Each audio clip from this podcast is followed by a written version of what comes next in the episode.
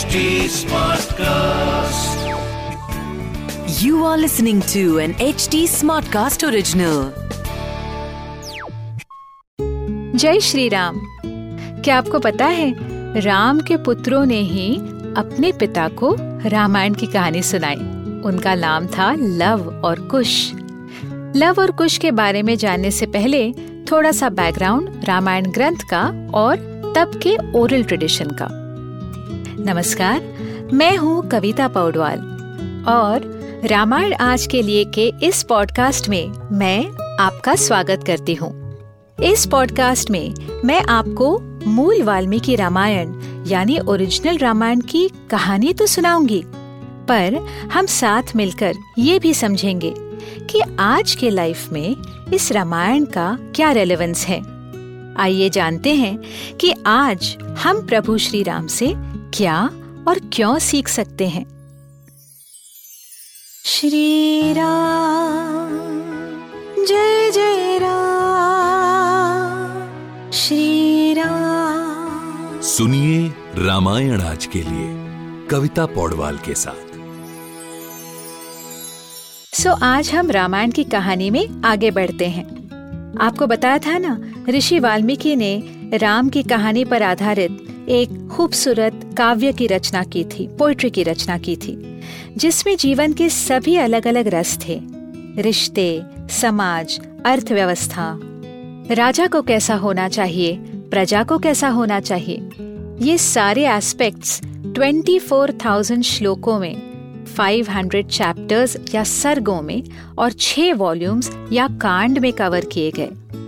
उन दिनों लिटरेचर और शास्त्रों का अभ्यास एक विशेष लय या मीटर में किया जाता था। बिल्कुल वैसे, जैसे हम आरतियाँ सुनकर गाते थे। कहीं पर लिखते थोड़ी ना हैं, वो तो बचपन से जो सुना होता है वही गाते हैं। या रेसिपीज़ जैसे देखते हैं वैसे बनाते हैं, कहाँ कोई लिखता है? इसी तरह से in those days everything was oral Shruti और स्मृति से लर्न किया जाता था। यही काव्य समाज को सिखाने या एजुकेट करने के लिए भी इस्तेमाल होता था। इसीलिए वह एक प्रकार से टेक्स्ट बुक्स या रेफरेंस बुक्स थे। सुनने, समझने, कहने और पाठांतर में कोई गलती ना हो, इसीलिए माइंड और बॉडी को डिसिप्लिन किया जाता था। खाने में, पीने में, दिनचर्या में, उठने का समय, सोने का समय सब में डिसिप्लिन होता था। जैसे एग्ज़ाम्स के समय आप सुबह उठकर अपने माइंड को कंडीशन करते हैं फोकस करते हैं। वैसे ही, गुरुकुलों में सूर्योदय से पहले उठकर गायत्री मंत्र का जाप संध्या करके दिन की शुरुआत होती थी। उस वक्त जो मीडियम ऑफ़ इंस्ट्रक्शन थी, वह थी श्रुति और स्मृति। श्रुति यानी सुनना, स्मृति यानी याद करना। लिखने की परंपरा बहुत वर्षों बाद प्रचलित हुई। इसीलिए ये और भी ज़रूरी होता था कि कहने, सुनने, समझने में समानता हो यूनिफॉर्मिटी हो। चाइनीज़ विस्पर्स की तरह भटकना मना था। ये शास्त्र ऐसे ही बच्चों को सिखाया जाता था, जो बहुत डिसिप्लिन थे। Okay so coming back to the narrative to the story Valmiki ने रामायण काव्य तो रचा। अब वो सोचने लगे कि ये रामायण, ये महाकाव्य मैं किसे सिखाऊं? जो इसे सही तरीके से लोगों तक पहुँचा सके। तब प्रकृति ने खुद ही राम के दोनों पुत्र, यानी लव और कुश को उनके सामने ले आई। वह उस समय वाल्मीकि के आश्रम में ही रहते थे, अपनी माँ सीता के साथ। राम के दोनों पुत्रों में राम के सारे गुण थे। वह ज्ञानी थे, दिल के साफ़ थे, सुरीले थे और निस्वार्थ। ऋषि वाल्मीकि ने इन दोनों बालकों को रामायण का महाकाव्य, रावण का वध, माता सीता की कहानी सुनाई। सुंदर स्वरों में बड़े बड़े ऋषियों के सामने वो इसे गाते थे। तब ऐसा लगता कि एक्चुअल रामायण लाइव वहाँ पर हो रही है। सुनने वाले ऋषि स्कॉलर्स थे। उनकी सहमति मिलना बहुत बड़ी बात थी। उन्होंने लव और कुश को बहुत सारे आशीर्वाद दिए, भेंटें दी और ये भी कहा कि इस काव्य को सुनने वालों का अच्छा होगा। लाखों वर्षों तक यह लोगों को इंस्पायर करता रहेगा।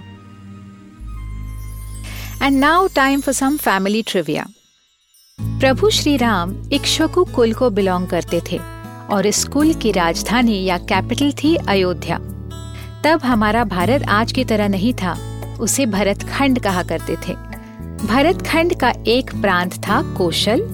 कौशल की राजधानी थी अयोध्या। जो सरयू नदी के तट पर बसी हुई थी। Ayodhya was 96 miles long and 24 miles wide यह राज्य कला और कलाकारों से सुसज्जित था। बड़ी बड़ी इमारतें बिल्डिंग्स दुकानें अस्त्र शस्त्र हरी भरी अमरेलियाँ, जंगल गार्डन्स नगर के इर्द गिर्द पानी ताकि दुश्मन आसानी से अंदर ना आ सके। हाथी, घोड़े, गाय, बैल, ऊँट खच्चर जैसे एनिमल्स तब लोगों के पास हुआ करते थे। अलग अलग जगहों से व्यापारी व्यापार करने आते थे।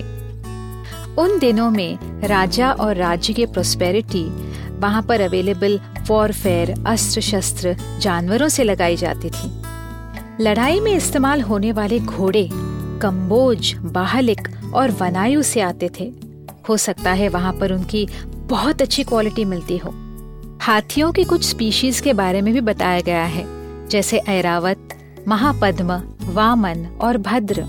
ये पशु अयोध्या की प्रोस्पेरिटी का प्रतीक थे।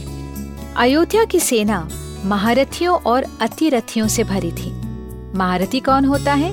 वो, जो अकेला दस हज़ार सोल्जर्स के साथ लड़ सकता है, और अतिरथी वो होता है, जो कई महारथियों से लड़ सकता है। ऐसी थी अयोध्या, और इस अयोध्या के राजा थे दशरथ।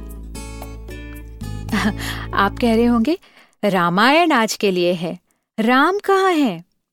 देखिए, नारद जी ने तो पहले ही चैप्टर में पूरी रामायण खत्म कर दी थी स्टार्ट टू फिनिश मगर हम इस एक्सपीरियंस को रेलिश करेंगे। जैसे आप ऑफ़िस में अपने कलीग्स के बैकग्राउंड चेक करते हैं, वैसे ही हम आपको राम जी के बारे में ही नहीं उनके परिवार के बारे में, उनके राज्य के बारे में बताते जाएँगे। चिंता मत कीजिए, हम राम जी की कहानी भी साथ साथ सुनाएँगे। तो हमसे जुड़े रहिए रामायण आज के लिए में, जहाँ हम श्री वाल्मीकि रामायण जी के साथ सफ़र करते रहेंगे। इस पॉडकास्ट को लिखा, नरेट और रिसर्च किया हुआ है मैंने, यानी कविता पौडवाल ने। इसका ट्रांसलेशन किया है श्रीमती प्रतिमा माणिक ने। प्रोड्यूस किया है दीप्ति आहूजा ने और एडिटिंग और म्यूज़िक दिया है सौरभ भोंजाल ने।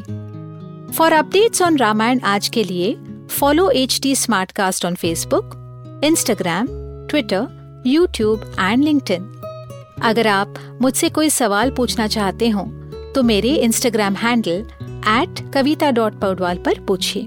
और रामायण आज के लिए की पूरी सीरीज़ सुनने के लिए log on to W W W dot H T Smartcast dot com अगले एपिसोड में आपसे फिर मुलाकात होगी तब तक के लिए Ram Ram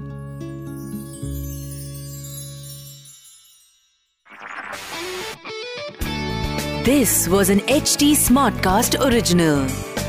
HT Smartcast.